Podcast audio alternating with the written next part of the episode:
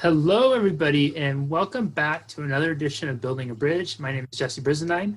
My name is Jared Countess, and our mission is to empower people to use their voice to build a bridge beyond race relations, creating unity and understanding, and effectively raising the collective consciousness of humanity. Last week, we talked about why people believe what they believe, looking at differences between groups like the Crips, KKK, Biden supporters, Trump supporters we started talking about trauma response, and then we ended up with the coming back to our Jared and I's discussion on who the greatest player is between Michael Jordan and Larry Bird, with the idea of can they both be the greatest based off of both of our respective beliefs. And what yeah. Jared? So um, you guys watched that conversation. It did not end with me calling Jesse a poopy pant, poopy pants, or Jesse calling me an idiot and a liar. Are you telling you to shut but up? something in recent history has occurred where two gentlemen got into a debate or an argument and uh, name calling pursued. Can you give us a, a clip of that, please, Jesse? We're going to play a little clip of, the, of these two men uh, having a debate, having an, a, a little argument. Just to set you up, the clip we're going to play is of a group of people watching the debate. And the reason we're going to play this specific clip, uh, Jared brought it to my attention, is we think it's it's a great segue into what we what some of what we're going to talk about today is which is how the behavior in the debates becomes a reflection of the behavior in society and a behavior a reflection of us and so this is going to be i think today's conversation is going to evolve into a really fascinating discussion of people why we do what we do humanity and where we are. So just you're going to see. We'll set it up here. You're going to see when I get the screen share thing popping up. You're going to see a group of people watching this debate, and they were live streaming, right, Jared? They were live streaming it as it was on. Mm-hmm. And yeah, we're just going to play, I think, about 15 seconds of it here. All right, here we go. The question is, just this radical left. Will you shut up, man? Listen, who is oh! this? This is so right. Get down in the mud with them. We have ended. No, no. We have ended this segment. We're going to move on to the second segment. Good look for him or no? Hell yeah, it's a good look. But that's his only defense. Yeah, shut up. You're a liar. It's a debate. The people got it two chances, two minutes to talk. The other person gets two minutes to talk. If you're talking and some guy interrupts you constantly, constantly, constantly. Let's try to be serious about it. We have had. All right. Okay. So the guy who asked the question, that's his show. The guy who asked the question, was it good for him? His name is Patrick David. It was it's his show, and I love the look on his face. Right, both when he asked, was it now? I'll, I'll be honest. I'm gonna be transparent. He is a Trump supporter but he's also a very thinking guy. I like him. I follow him. I'm I am not, guys. I'm officially see. I told you I was gonna say. I didn't say it. I'm officially not a Trump supporter after watching the debates. I am officially not a Trump supporter after watching the debate. Hey, you know, so it is what it is. So I, will just go ahead and I'll declare that. Um, Jesse is still of the he doesn't talk politics in public so I'm gonna go ahead and give him that pass, which which used to be an American value, right? it used to be very strong American value. We used to leave these conversations purely for private because because it's like arguing about God sometimes. but um, I was um, the one that Patrick David was like, "Is that good for him?" Mike Ted said that, and then the other guy said, "Heck yes," and you know, et cetera, et cetera. And it was looked on his face like, "I'm not sure." And then another guy kind of co-signed like, you know, it's good and it's bad, and um, it it was one of it's just a small tidbit of you know how we've changed or like so when I asked the question, all right, I'm sorry, I'm all over the place, guys when I asked the question, um, what do you think or how'd you like the debates, right? Um, I was asking to, I wanted to hear what people had to say, right? And someone actually, they actually said, one of the people watching actually said this is a shit show during the course of the thing. So I've heard that a lot. Like, this is a shit show, right? This is, this is crazy. I don't want to see uh, presidential candidates behaving like this, right? And but the truth of the matter is, right? A lot of us are behaving that way in our discourse, in our arguments, in our disagreements with each other, right? And um and and it's think I'll, I'll probably let Jesse get onto it because I don't want to offend I don't want to offend anybody, but I'm going to. So, so we know we don't want the people in leadership to behave this way, right? Um, but we at the same time we we kind of understand it, right? So you, you understand somebody's low blowing you, low blowing you, low blowing you, hit them back, right? Somebody's talking over you, talking over you, talking over you. Tell to shut the fuck up, right? And to a certain extent, almost all of us respect that behavior of standing up to a bully, right? I would, matter of fact, I won't say almost all of us. I would say this it's a genuine. Would you agree, Jesse? This is, this is like I, I, I want to talk some more, but would you agree like that's a genuine like human trait? Like you respect the person that stands up to the to the to the bully or the person that's talking over him for like. Yeah, I think that, but I think there's there's layers to that too. I think we. All right, now let me. I'm gonna let you. I'm gonna let you go, right? Because that's what I wanted to get to. Right, there are layers to that. Right, like it's generally respectable. That's right. Stand up, but how you stand up, the atmosphere in which you stand up in, and the position in which you hold in life, in terms of how you stand up to that, matters it matters, which is why we can accept certain arguments from three and five year olds. We can accept certain arguments from 20 year olds and 30 year olds. We can accept certain arguments from grown adults, right, who are not in leadership positions and representative of us, right? Even if we had that argument in our privacy. But when we see people who are supposed to be representative of us in leadership positions in an atmosphere that is a it is structured with rules, right, for a reason, right? And we see one person break those rules and we see another person respond will be a verbally violent manner. We are appalled, right?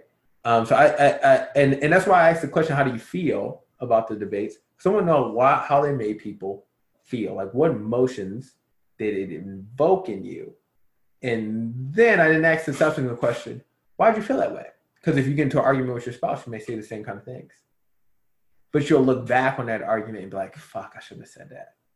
Fuck, that was wrong. Mm-hmm. Because you care about that person, you love that person, you're trying to build something with them. And now we're looking at two people who are trying to supposedly trying to build this country into something. And they're saying a lot of shit that they have no business fucking saying. And that appalls us. But we're not mapping it down. And that's my issue. Because if we map it down, then they have less respect to do it. Right. And so when Patrick Bet-David said, What do you do you think that helped them or hurt them? I think his point was you if you're going to play this I'm better than or I'm something different, then you can't stoop to that level. You can't. You can't. And so that was I think that was that was that was his point in his recognition, right? And it's like yeah, like it's it, I, I, don't know. I, I'm gonna let you go, but sometimes it's it's it's not you don't you don't match fire with fire, right? Sometimes that you you you have to you use the pen to beat the to beat the sword, so to speak. But okay, go ahead, go. One of my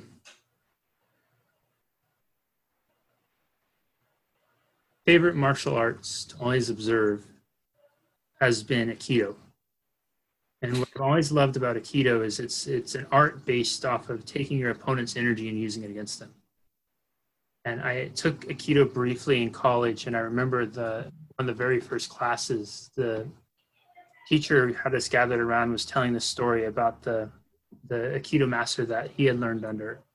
And the master was telling the story how they'd been doing, he'd been training in Aikido for like 30, 40 years, most of his life. And it was late at night one night, and he had, he was walking towards his car, and across the street, he observed a lady getting robbed at knife point at the ATM. And she's yelling, calling for help, and he sees the guy has a knife. And he has this thought go through his mind of, mm, finally, you know, I'm going to get to use all this training I've used my whole life. He's like, and he's like going through and mapping the fight out in his mind. And he starts to walk across the street. Gets about halfway in the middle of the street, and he starts yelling at the the assailant, calling him names, making fun of him, teasing him, you know, all this stuff, belittling him, challenging him.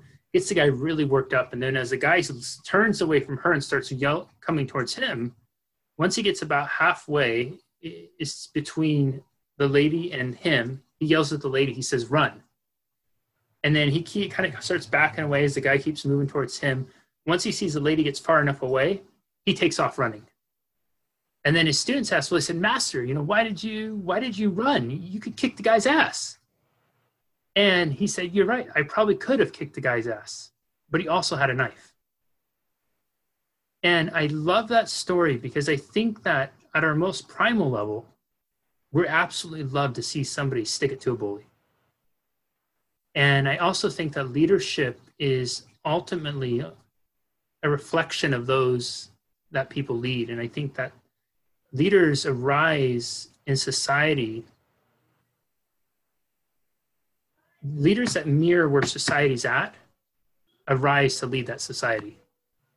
And I think what we saw very quickly in that clip was the hypocrisy of both of these people and also the hypocrisy i think of in many ways where we're at societally i think you saw we would love to yes. and, and, tell ourselves and children that if somebody was getting robbed we don't want to engage in violence with them. We want to run away because that's the safe thing to do and then nobody gets hurt. But the reality is is for many of us when we get scared and uncertain we want to hit back because it gives us something to be certain of. And so what you see very quickly, at least from my perception, that clip right there is you see one person, President Trump, who later in the debate is hanging his hat on the law and order, law and order thing, but demonstrates in the first couple minutes that he's unwilling to respect any sort of rules or laws and order that goes in the debate format. So uh, that's just one of the many hypocrisies on that side. Then on Vice President Biden's, you have a candidate who's largely being pushed and touted as being the opposite of Trump the solution, the antidote, the savior uh, that we need right now to get away from the evil that Trump has wrought onto the, the land in the world. And that he's going to be different. It's going to be so different. And then in the first few minutes, when he's pushed, of all of his tools, his years and years, he's been in politics for 47 years, his skills of training, he resorts right back to this. You did. And what happens is it sets off this primal reaction. Some people, yeah, hit him back, get in the mud with him. But wouldn't we want leaders that wouldn't get in the mud, that don't have to lower themselves into the mud, that would use a different skill set? You know, if there's any any Biden handlers listening right now, why in the world you didn't train that guy to just whenever Trump does Trump, and to just look at him when he would respond say, "Well, it's a really interesting perspective, Mr. President." Wow, that's a fascinating observation, Mr. President. And then take his two minutes and condense it down to 25 seconds and just be able to put in 25 second sound bites he would have come out of it looking like a champ. Trump would have self destructed because his behavior and his psychology is likely not programmed and habituated enough to be able to allow for the disruption caused by somebody responding so calmly and looking and saying, wow, that's a really fascinating perspective.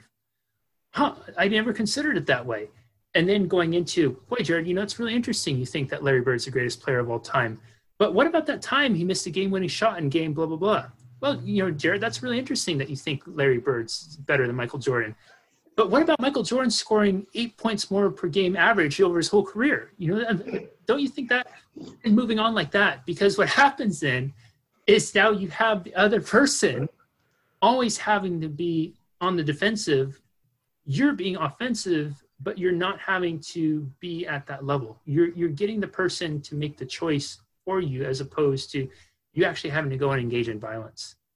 And I think that where it comes back to this piece of where we are societally and how both of these guys are reflecting it, because I'll just my personal opinion in watching it, I, I could barely watch more than a few minutes at a time. It was so embarrassing. And everything, uh, a large part of my life is in this whole leadership space. And everything I know about leadership, there was nothing even close to that in there. I was so embarrassing, so disgusted by it. And I kept saying, gosh, is this the best that we have right now? And I don't think it is, but I think it reflects where we are right now. I think it reflects on how we treat one another. I think it reflects on how some of our, our public discourses are. It reflects in how as a society, right, we love to we love to espouse how conscious and evolved we're getting and how kind and compassionate we are. But we've just fairly found bigger, more monosyllabic words to use to disguise our our jabs and our sucker punches of people. You know, we'll we'll we'll endow ourselves with the idea that we're crusading for self-righteousness and justice but we're still almost mirroring very much the other thing. We're just expressing that anger towards the source of the anger for us. And because they're causing us to be angry we must think that they're bad and therefore we are good and right. And i think It's- that yeah, go ahead.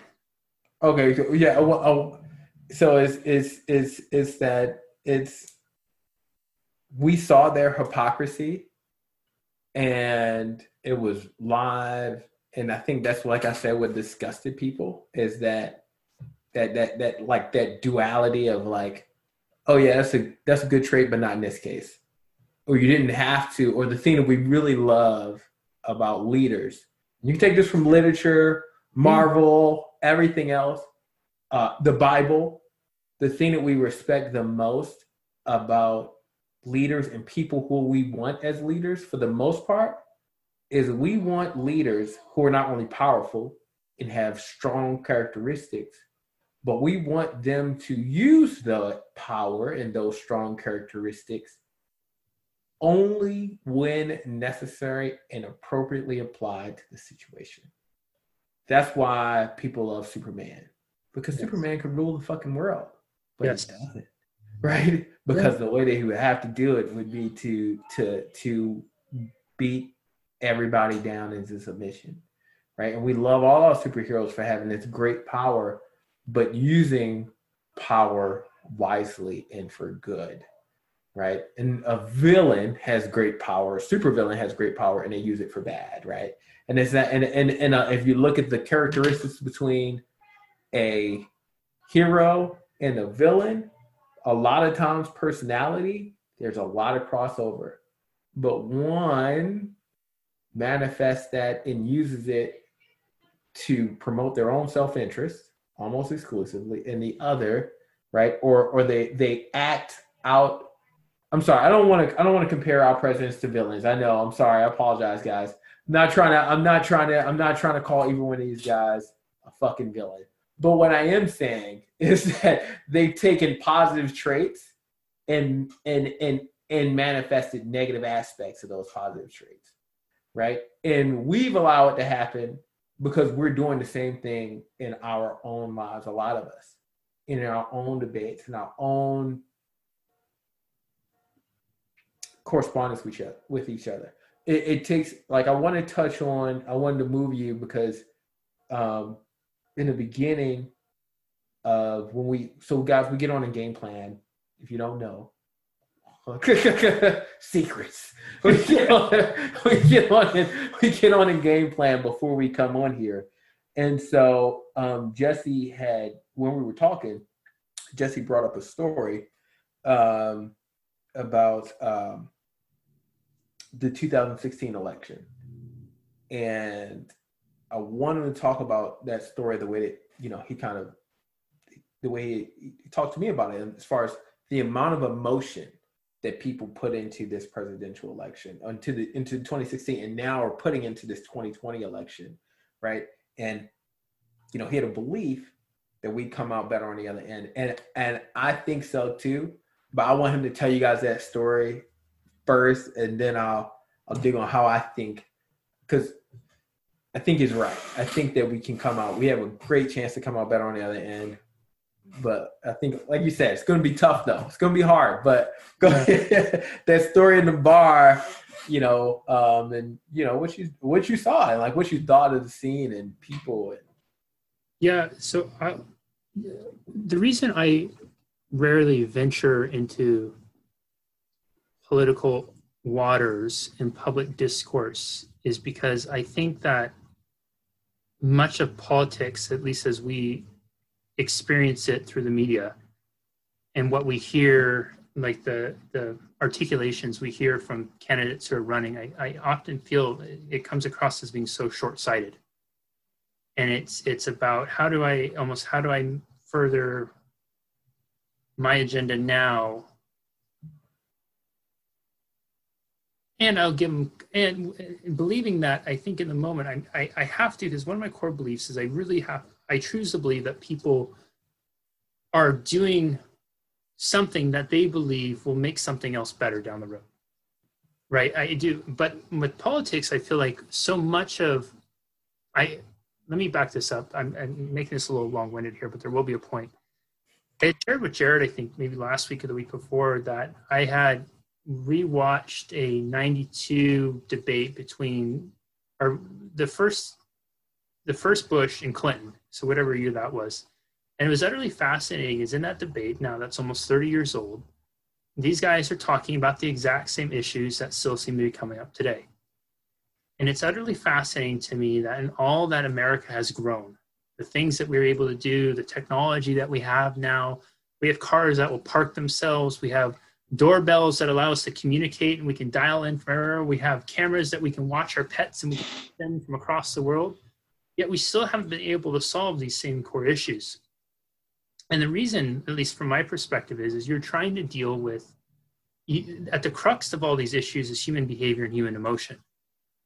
And you can try to policy behavior and emotion to an extent, but then you're still going to have the human animal, which is still going to have free will which is still going to be making emotionally based decisions inside of their mind about what stuff means. And as much as you policy everything else to try to corral people into certain beliefs, behaviors, actions, there's always going to be the freedom of interpretation. That's why Viktor Frankl's book, Man's Search for Meaning, is so powerful because he comes back to a human being, we always have the freedom to choose. We have the freedom to choose what something means and this is where I think there's a short sightedness with policies because I think we often, or in politics, is because we're often trying to legislate stuff. Where, from my perspective, if we were to just focus on legislating one primary thing, which is how we educate ourselves, I think you would radically see so many things change. And I think we'd be a generation away if we were learning these other things. So, what Jared was referring to, I was sharing with him beforehand, when Trump was uh, was I guess it must have been 2016, and it became evident that he was going to likely win the election. I was at a brewery, and I remember watching people starting to cheer, starting to cry, starting to like visibly shaken, like it was the end of the world. And I had a conversation, and I told, I was telling the, the people I was with, I was saying, I really deep down believe short term this is going to be possibly painful to go through his presidency. And I think long term, it will end up becoming one of the best things that ever happened for us. And they would say, How can you say that? Look at who he is, what he represents. You know, again, the, the things that we all have heard. I think that at some basic level, we have to acknowledge or we have to be willing to acknowledge that we here in America, we have life so unbelievably good. And we are so unbelievably blessed compared to most of our brothers and sisters around the world. You know, if you take the average American and, and are the majority of us, and if we were just to define the majority, not by all the labels we're taught, but if you're just to define the majority of us by we have access to basic education, we have the means to get on the internet, have technology, be able to communicate. We have our, our fundamental basic needs are taken care of. we know we're going to have shelter, we have clean water to drink, we have clear, clean air to breathe, then most of us are not going to go hungry over any time in the next week. And if we don't like our job, that's okay because there's other jobs out there available to us. And if you have a little bit of an entrepreneurial spirit, uh, a little bit of invention that way, we make it impossibly easy to start a business in this country. You know, for all the hoops that we have to jump through, you, starting a business, you go down and you get a piece of paper and they say, okay, pay a, a small fee and then you're in business. So we have this ability to meet our basic needs at such a massive level. and so we have these, uh, you know, our basic needs, and what that ends up doing is with most people in the world who don't, Don't sign up for for for monthly things to LegalZoom though. Okay, anyway, never Yeah. mind. Okay, I'm done. most people in the world they don't have that luxury, and so for them, them to just get a job to earn any money is such a blessing. For us, we have jobs that we would consider beneath us, undeserved. yes. it's unworthy of us, right? We we have this luxury of having the we have this luxury of having our basic core needs met that relate to our survival. And I think what leaves us with here in the United States, it comes back to what Viktor Frankl was saying that that freedom to choose.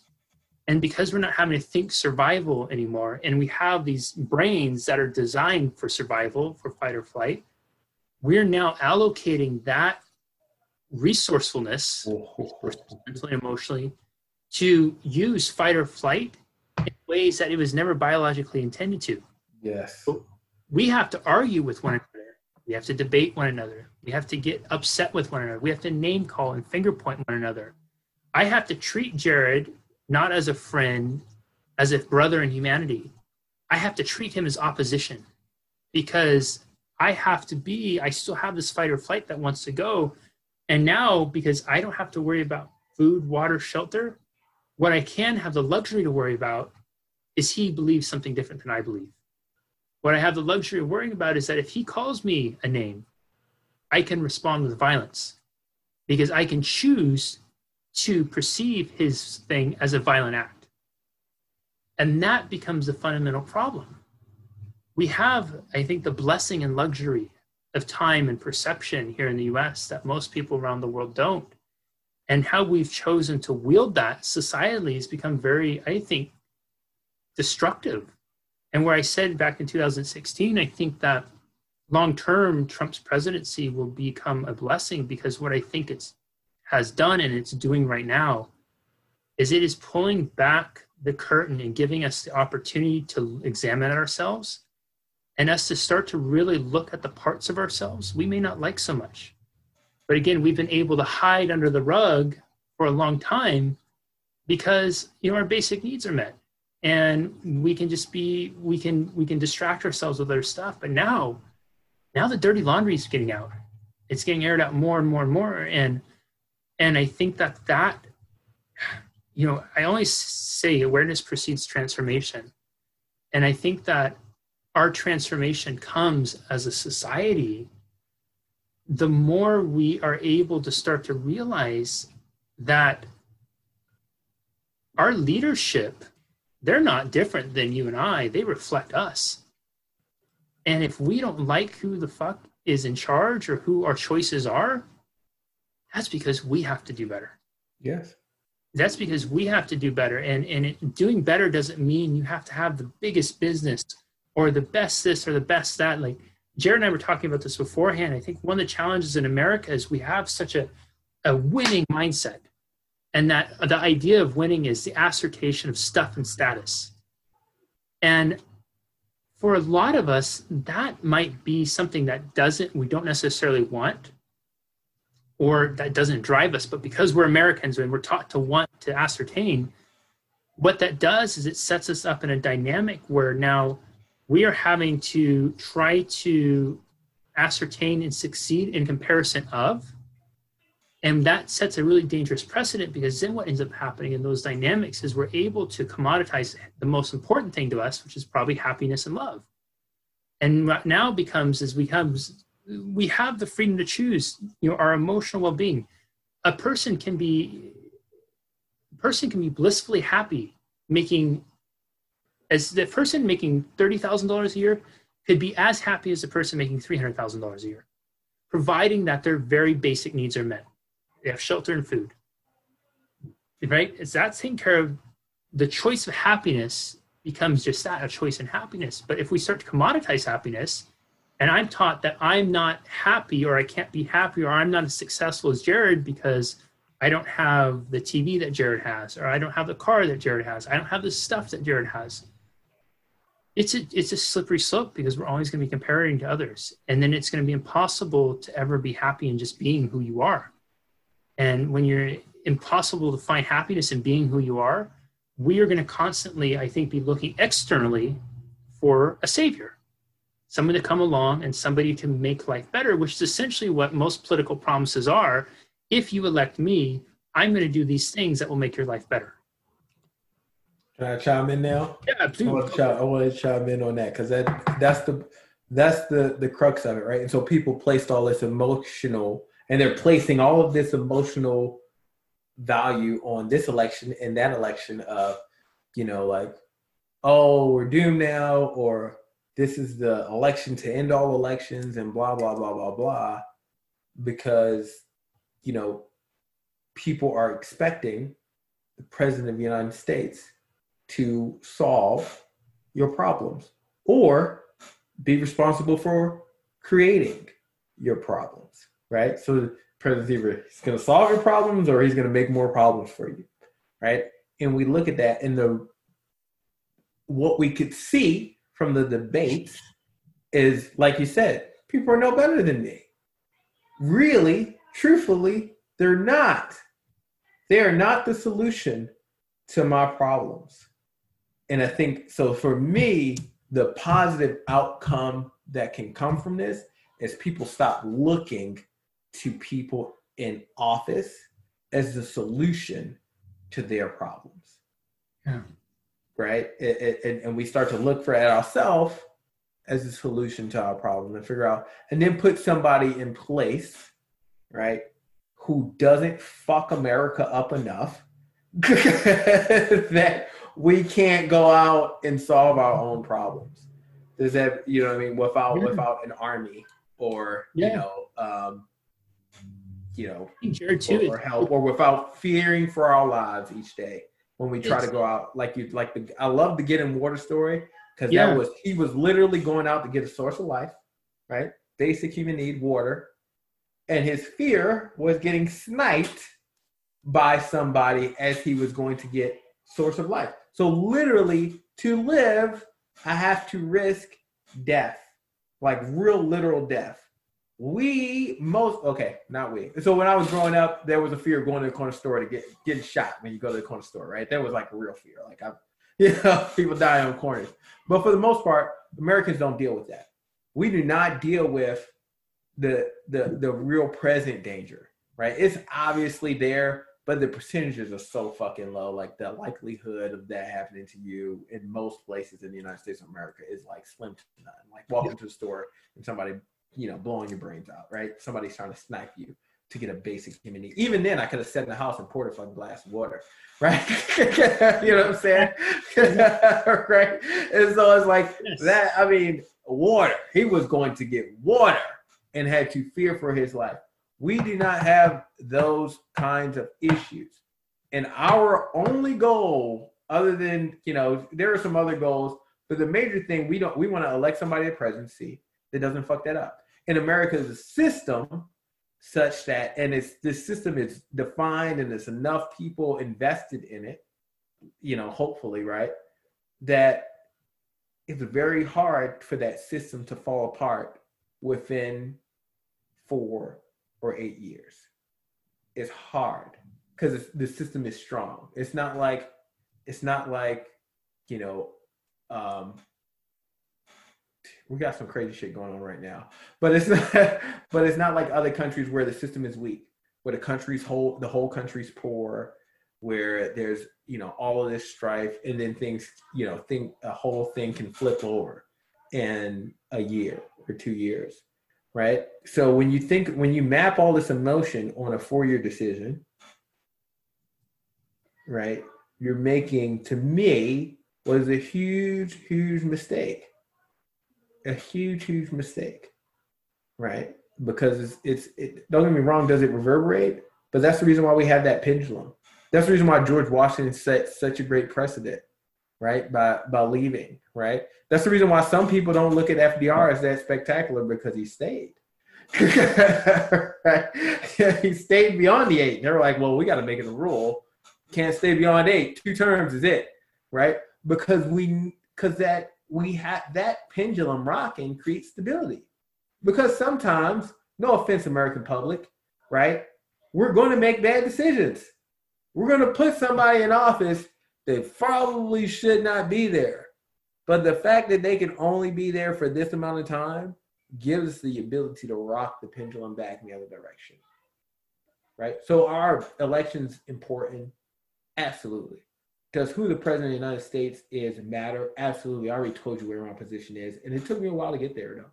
But but but the truth of the matter is stop putting end of the world fucking responsibility or uh, what's the word consequences on who wins the election in November. It's not. It's it, it's not, and you have a voice. If I could add something, can, can, I, can I interrupt you for one second? For it. You said something really important there. I think that it, it bears examination in that when somebody gets into office too, who who doesn't believe what you believe, they're elected. So we'll, you know, many of us, many people are not a fan of Trump. And probably everyone who's not a fan of Trump likely knows someone who is a fan of Trump. Oh yes. Right. So now there's four years we can vote him out. Absolutely. That's the American opportunity. But where I think this goes to opportunity of ourself is we can go then and talk to our people and try to understand why they believe what they believe. And then it gives us an opportunity to engage in discourse, not name calling, not what we saw at the debates the other night, but actual conversation, like what the whole point of Jared and I doing the series is. And then to try to understand, and in trying to understand, we can start to influence. And in influencing, we can start to change behavior or invite in behavior. And what you might see and you might find with some of the people who believe something that you don't believe is it's not because they're wrong, bad people.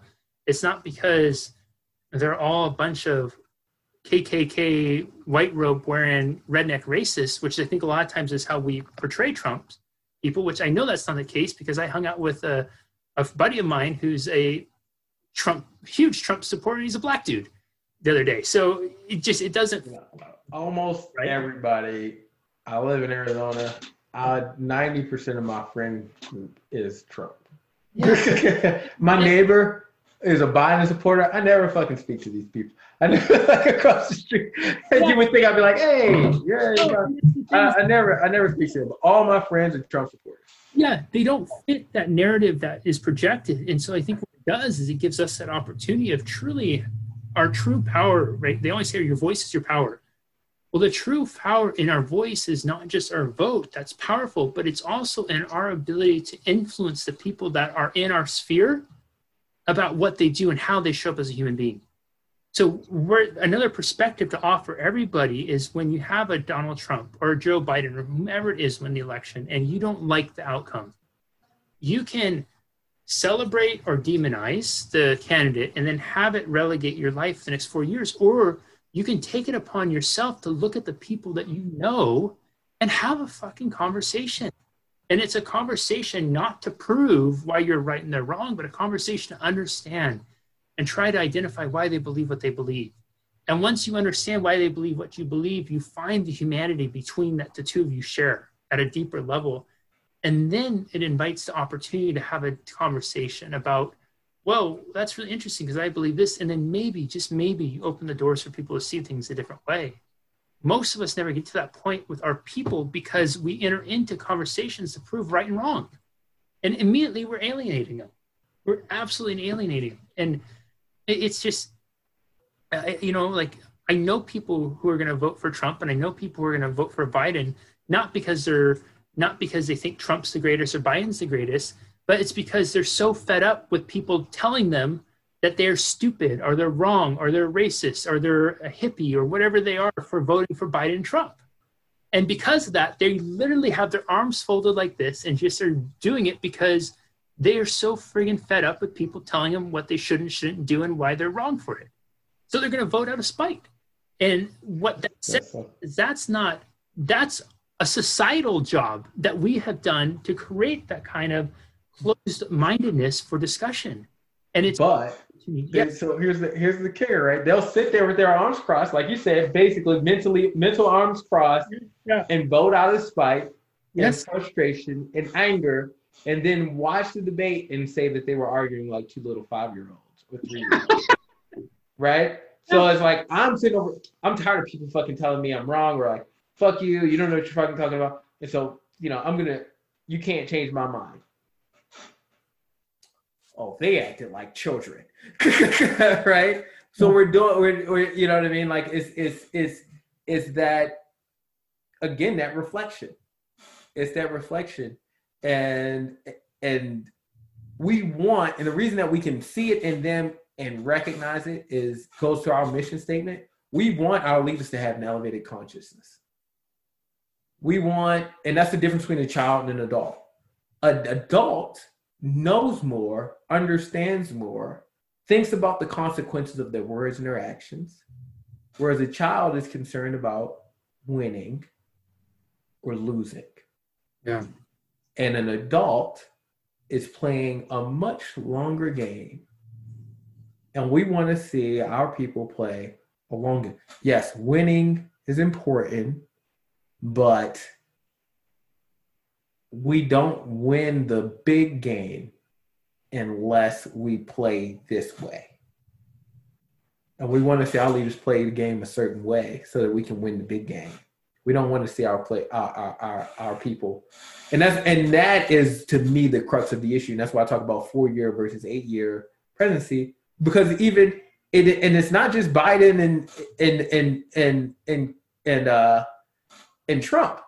The whole Republican and Democratic Party are acting like this decision, this four year decision, right, is the long game.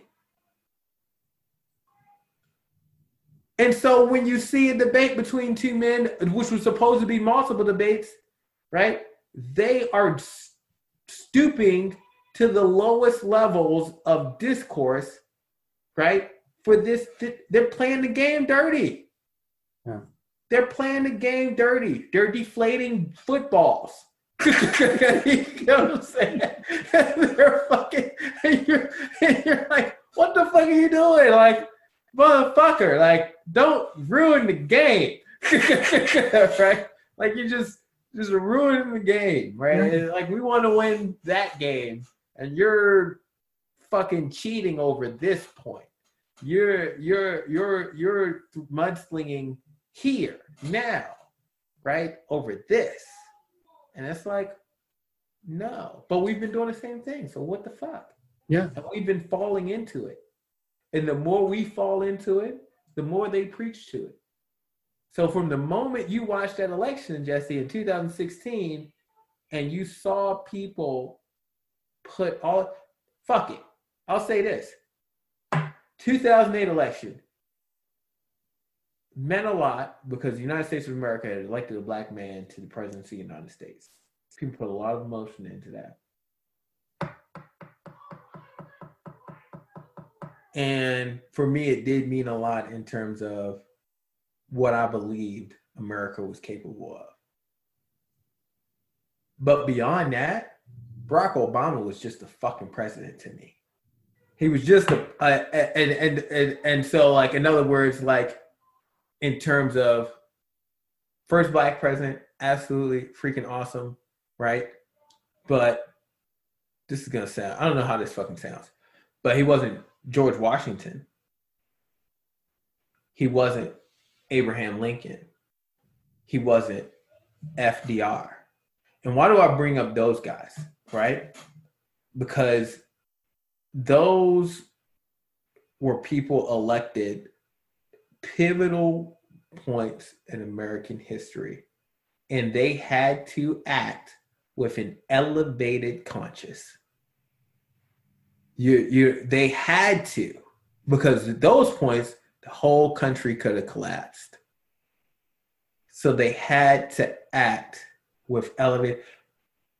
Martin Luther King had to act with an elevated conscience. He had to play a long game. I won't see it in my lifetime, but I have a dream. I might not get to the mountaintop with you, but I may I have a dream that someday this will happen.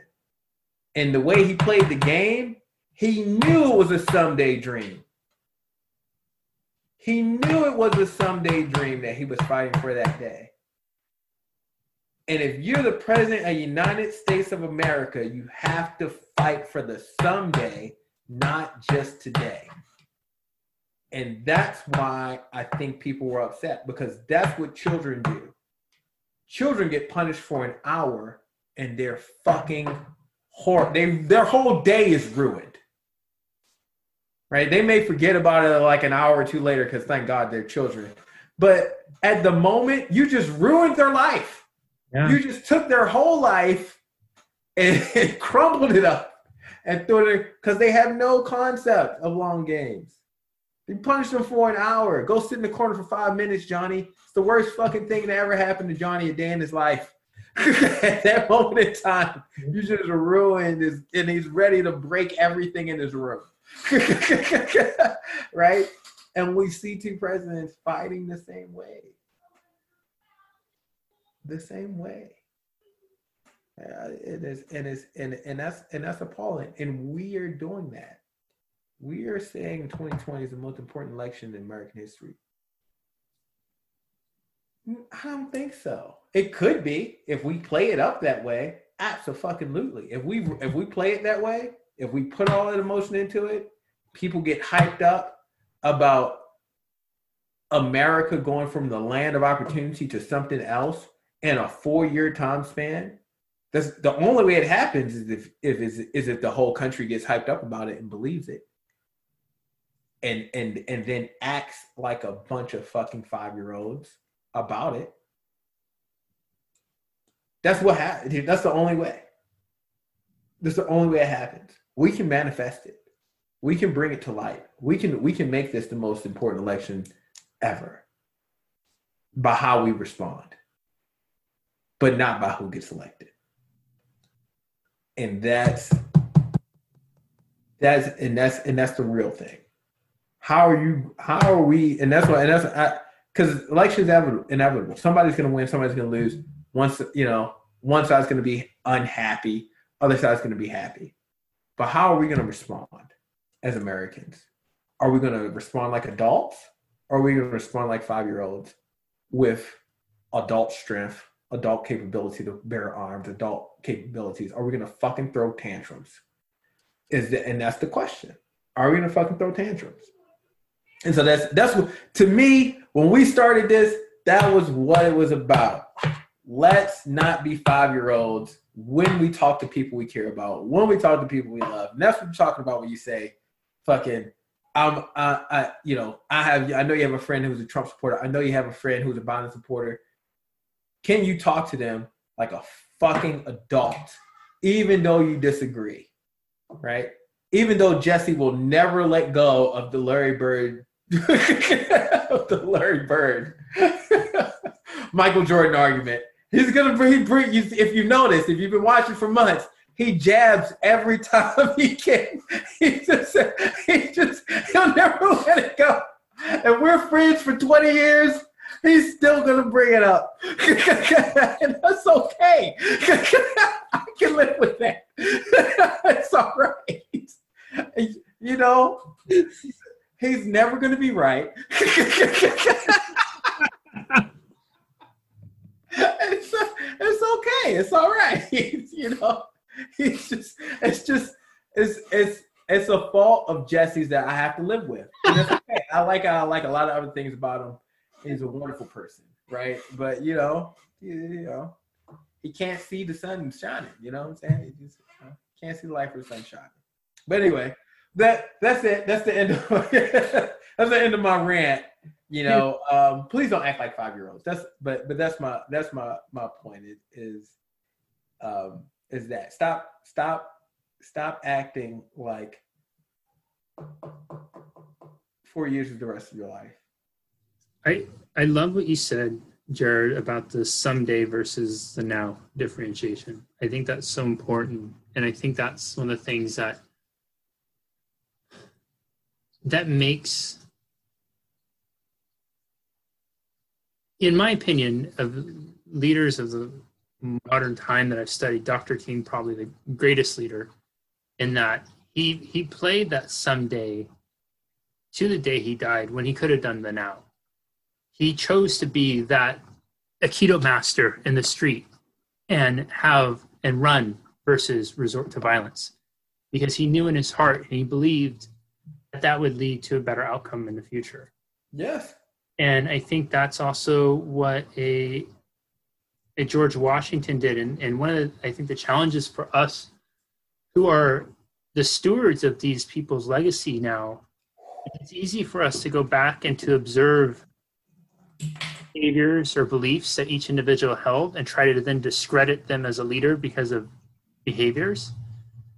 Because now us 200 years, 50 years, however much time it is removed, we can look back and say, well, they probably shouldn't have been doing that, or that's not that, or that's not that. Recognize that a leader is still a human being.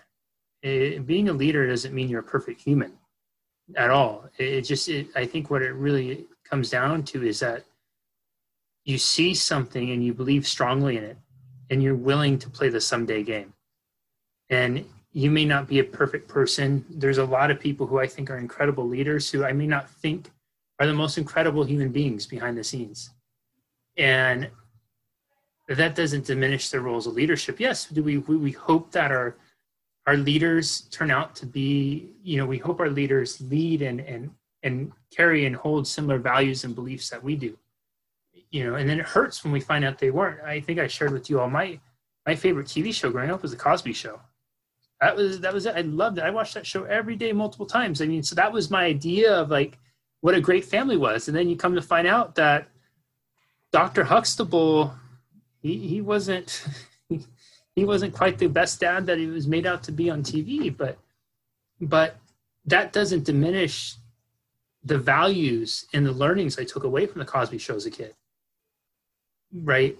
Only I can take that away from me if I all of a sudden I hear what not Dr. Huxtable, the character, but Bill Cosby, the human, was actually doing. And I take that away and discredit what I took away personally from the, the Cosby show. I, I learned a tremendous amount, much from that. Like, it, it gave me so much level of, of, of values, of compassion, of just like seeing how families could interact and bond and, and communicate with one another and, he, and whatnot. So I think that's really important to remember when we do look at these someday games, and it's the someday that we all want to wake up to. What's your someday you want to wake up to? And how are you going to get there? Are you going to get there by by telling somebody else that they're wrong and that their way of being is wrong and being angry and pissed off? Maybe, maybe.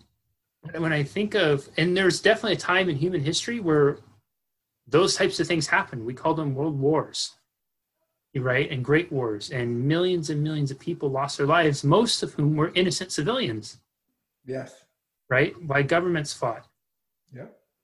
Uh, and we also know, even in those wars, most of the time the soldiers didn't want to necessarily kill one another because they would have moments of humanity on the battlefield where they'd realize that the person on the other side had a family, had friends, had everything else they were fighting for, but because they were a soldier of this army doing what the generals told them they had to do, they had to do it. They had to perform duty, a risk of their own life. Can I? I'm gonna interrupt you. Yeah. You know what? Like when we talk about America being a great country, and I want, I wish we could like blast this message out to so many more people, right? That's not a mistake. It's not a. It's not a mistake don't get me wrong. Were we kind of lucky in the course of history in some ways? Absolutely. But the America that we see today, land of opportunity, everything else, it's not a mistake. It was cultivated, and wasn't just cultivated by a constitution. right? It wasn't just cultivated by your George Washingtons or your Lincolns or your FDRs. The people and the values that the people in this country wanted to uphold and wanted to see upheld by its leaders made this country great. And the first step to us being able to do that was recognizing that just because someone was in a position of power didn't mean they deserved it. That's when monarchy started to die. Because people, regular people, looked at the person that was the king or the queen and said, No, you're not it. I don't give a fuck, God ordained. No, you're not it. I don't want to follow you. And that's it. And that changed the whole fucking world. And then America became what it became because we started to choose these are the values we want to see in our leaders. And when we found out they didn't have them, we changed them. Then when we found out that they didn't have them and they wanted to stay, we changed the law so we could get them out soon enough. You know what I mean? And, and so it's, it's, it's, it's, you know, we did a good job as a nation. We have done a fucking amazing job. We just gotta, we just gotta keep doing it and stop acting and stop. And, and I just, I don't know. Uh, I think I, I think I'm done. My point was, it's not a mistake, and the great country that America is was created by American people, and it was because of the values that American people, as a whole, upheld. As a whole, upheld. That's what pushed the needle forward, and we can't let some hip our hypocrisy blind us from the values that we all hold. A, a winning this immediate, this little battle when we uphold so many of the same values. And if we just stay true to them, we'll keep moving the needle forward. This country will stay fucking great. Right? It'll, you know, it'll stay great. That's I pray. and I, I Jared, I think you're so spot on, man. We're we're at our greatest when we lift each other up. We're not we're not tearing each other down. And that's what I think has made us so great is for all of our our challenges and things we've had to work through. The majority of us have gotten along, been able to get along, and the majority of us have lifted us up. That's why that image of Iwo Jima with the soldiers raising the flag is, I think, so beautiful in some ways because it's, it's lifting up. At least I think in a way, it's it's we it's it's our ability to lift one another up. It's our ability to see the humanity in each other. It's ability to find compassion for someone who may not believe what you believe but you will still go out of your way to help them as a human being. Because at the very core of who we all are we're human beings and we recognize that you may think this way and the way you think that way is because you've had a different life than i have you've had a different and so you've just gotten to a place where you think that way is going to help improve the path that you've had and for the people who are coming up from that same path you are. And that's okay. And we have these beautiful gifts called voices. You know instead of using them to tear each other down ask yourself how can you use it to build one another up? What's the conversation you can have? What's the conversation the risky conversation you can have with somebody else and for most of us, that risky conversation is listening. And it's not telling somebody else where they're wrong or not trying to prove why we're right. It's just listening. Yeah. It's someone who may not believe what we believe. That's just listening to learn. And you're not going to lose anything. Yeah. You don't lose anything from that. Yeah. You don't lose anything from listening. You don't lose anything from connecting with another human being. You don't. And and and, and we we you, you know you don't. You just grow. Even if you change your mind, even if you're swayed to the other side, right? That's not a loss.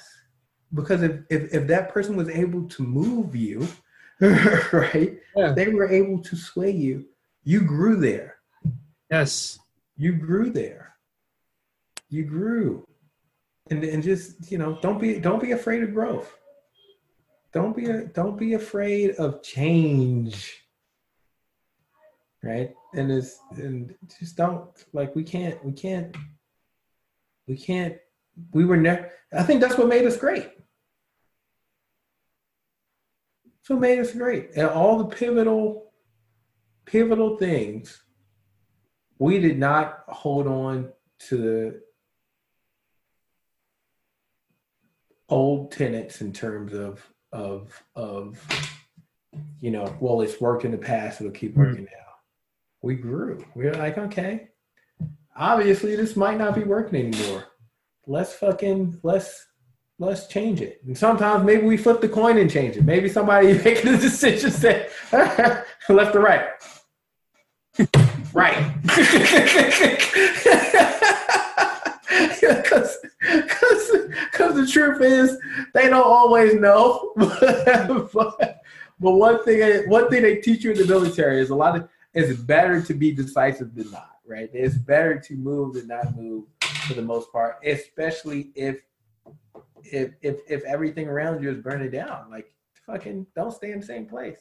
Change. And we and and that's another thing why Donald Trump may have and may still for the next four years be the best thing to ever happen because he fucking woke the fucking American political system the fuck up.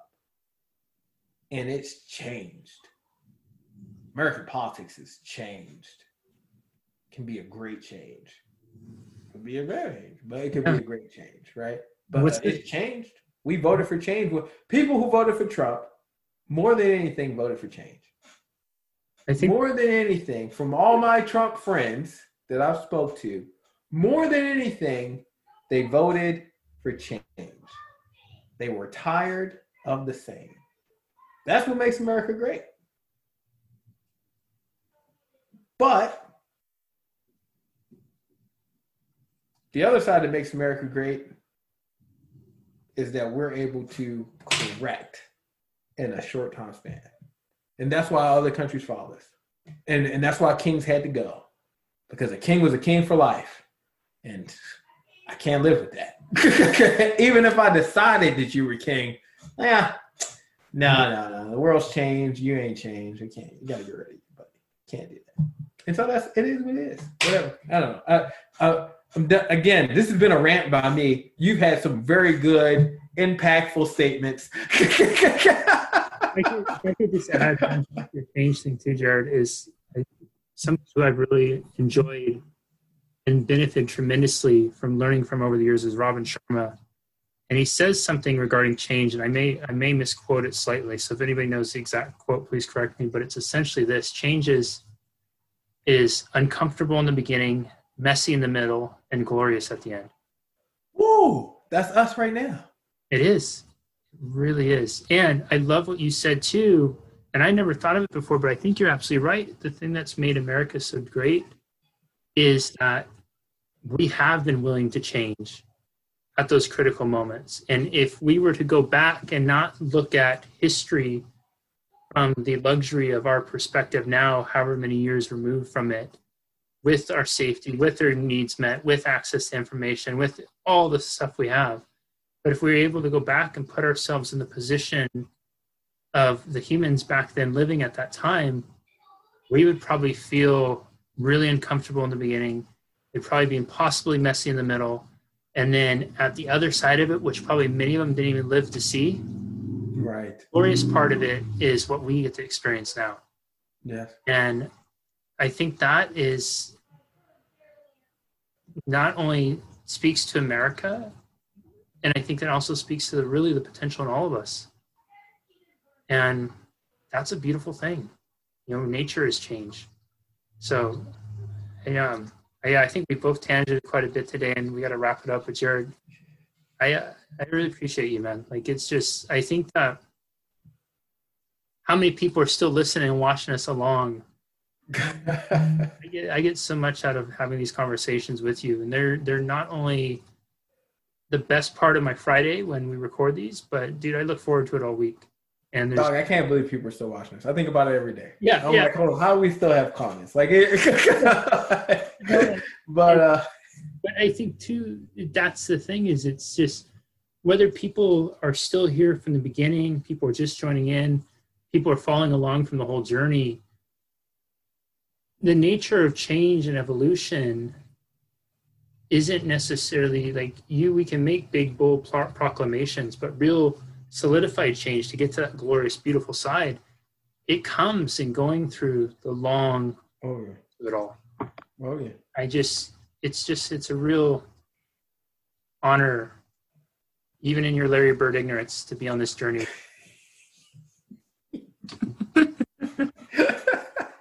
All right, I gotta go. I'll see you later. Boom! Drop mic. All right, mate. we'll see you next time. Take it easy, guys.